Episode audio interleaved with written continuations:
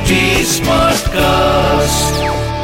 आप सुन रहे हैं एच डी स्मार्ट कास्ट और ये है फीवर एफ़ प्रोडक्शन रणबीच चौकड़ी भर भर कर चेतक बन गया निराला था। राणा प्रताप के घोड़े से पड़ गया हवा का पाला था। जो तनिक हवा से बाघ हिली लेकर सवार उड़ जाता था। राणा की पुतली फिरी नहीं तब तक चेतक मुड़ जाता था। राणा प्रताप के घोड़े से पड़ गया हवा का पाला था।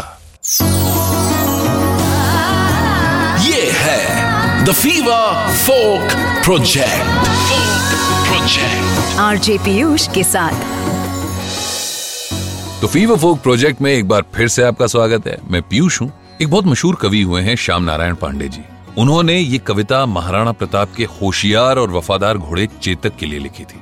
एक्चुअली पुराने दिनों में घोड़े रॉयल पावर का सिंबल हुआ करते थे और ट्रांसपोर्टेशन के साथ साथ वॉर्स में भी काफ़ी इंपॉर्टेंट रोल प्ले करते थे।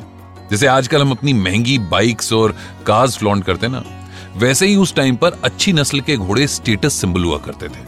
और आज के एपिसोड में हमने चुना है कच्ची घोड़ी या कच्ची घोड़ी, ये जिसे अंग्रेज़ी में डमी हॉर्स फोक डांस कहते हैं, जिसका ओरिजिन राजस्थान के शेखावटी इलाके को माना जाता है। इस फोक आर्ट के नाम में भी बहुत सारे कॉन्टेक्स्ट छुपे हुए हैं। मतलब नाम को लेकर के कई सारे ओपिनियंस हैं। कुछ लोग मानते हैं कि गुजरात के कच्छ इलाके में पाए जाने वाले घोड़ों के नाम पर कच्ची घोड़ा नाम पड़ा। और कुछ लोगों का मानना है कि इस फोक आर्ट में घोड़े की तरह कॉस्ट्यूम पहना जाता है। इसीलिए ये नकली या कच्ची घोड़ी या डमी हॉर्स डांस कहा जाता है। इस फोक फॉर्म की जन्मभूमि भले ही राजस्थान हो, लेकिन इसकी पहुँच महाराष्ट्र और गुजरात से लेकर साउथ तमिलनाडु तक है। जी हाँ तमिलनाडु में इस फोक डांस को पोइक्कल कुतिरई अटम के नाम से जाना जाता है। हम सॉरी अगर प्रोनाउंसिएशन में कुछ गड़बड़ हो गया बट नाम आप तक पहुंचाना था वो मैंने पहुँचा दी। अच्छा यहाँ पर एक डिस्क्लेमर देना ज़रूरी है। हम ये बिल्कुल नहीं कह रहे हैं कि ये राजस्थान से कॉपी होकर वहाँ पहुँचा है। हो भी सकता है, नहीं भी हो सकता है। ये भी हो सकता है कि घोड़ों की तरह कॉस्ट्यूम पहनकर डांस करने का आइडिया दोनों ही एरिया के लोगों को अलग अलग आया हो या साथ आया हो। होता है ना? एक ही तरह का आइडिया दो अलग अलग लोगों के दिमाग में आ सकता है। अच्छा थोड़ी सिमिलैरिटी के बाद भी राजस्थान के कच्ची घोड़ा डांस और तमिलनाडु के पोइक्कल कुतिरे आटम में बेसिक अंतर यह है कि वहाँ कॉस्ट्यूम्स के साथ फॉल्स लेग्स भी इस्तेमाल किए जाते हैं, जिससे वैसी ही आवाज़ आती है जो घोड़े के चलने या दौड़ने के समय आती है। तमिलनाडु में खासकर ये डांस थंजावुर के अम्मान मंदिर के एनुअल रिलीजियस सेलिब्रेशन का हिस्सा होता है। और राजस्थान में ये डांस शादियों में दूल्हे की बारात का स्वागत करने और उनको एंटरटेन करने के लिए किया जाता है। और इसी तरह की और भी सोशल गैदरिंग्स में परफॉर्म किया जाता है। आमतौर पर कच्ची घोड़ा डांस राजस्थान की जनजातियों द्वारा किया जाता है और वो उस समय के सामाजिक ऐतिहासिक सिनेरियोस को दर्शाते हैं। डांसर्स घोड़े की तरह कॉस्ट्यूम्स पहनते हैं और ये कॉस्ट्यूम्स इस तरह से बनाई जाती हैं कि जब आर्टिस्ट परफॉर्म करता है तो ऐसा लगे कि मानो सच में घोड़ा दौड़ रहा है। और वो भी कुछ इस तरह से होता है कि लगे कि मॉक फाइट में पार्टिसिपेट कर रहा है।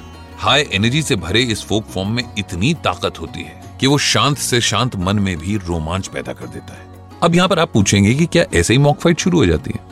कोई कारण, कोई वजह, कोई भूमिका तो बनानी पड़ती होगी ना? बिल्कुल। ये फोक आर्ट उस जमाने की बात करता है जब व्यापारी अपने रुपए, पैसे और माल से भरा हुआ कारवां लेकर लंबे सफ़र पर निकल जाया करते थे। उस समय महँगा सामान लेकर ओवरनाइट जर्नी करना खतरे से खाली नहीं हुआ करता था।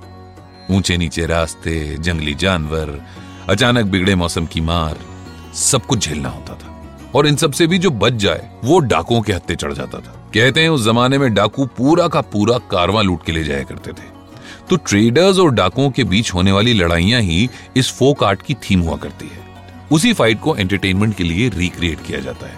लेकिन जिन डाकुओं की कहानियाँ इस फोक आर्ट के थ्रू प्रेजेंट की जाती हैं, वो थोड़ा अलग अलग हुआ करते थे। नाइनटीन सेंचुरी के आसपास की बात है, जब देश गुलामी से त्रस्त था। उस समय कुछ लोग अंग्रेज़ों के खिलाफ रिबेल बन गए। इसीलिए जब भी कोई व्यापारी अंग्रेज़ी हुकूमत का माल लेकर एक जगह से दूसरी जगह जा रहा होता था तो ये डाकू उसे लूट कर गरीबों में बांट दिया करते थे। और इस तरह वो अपने एरिया के मसीहा हो गए और उनकी कहानियाँ इस फोक आर्ट के थ्रू सुनाई जाने लगी। ऐसा ही एक डाकू था भवरिया। ज़्यादातर फोक आर्टिस्ट भवरिया की कहानी को अपनी परफॉर्मेंस के ज़रिए लोगों तक पहुंचाते हैं। और ये डांस फॉर्म आज भी राजस्थान के कल्चर का एक बहुत इंपॉर्टेंट हिस्सा है। तो ये था आज का द फीवर फोक प्रोजेक्ट का एपिसोड आपको कैसा लगा हमें बताना बिल्कुल मत भूलिएगा। तब तक के लिए टेक केयर आप सुन रहे हैं एच डी स्मार्ट कास्ट और ये था fever F production H smart Smartcast.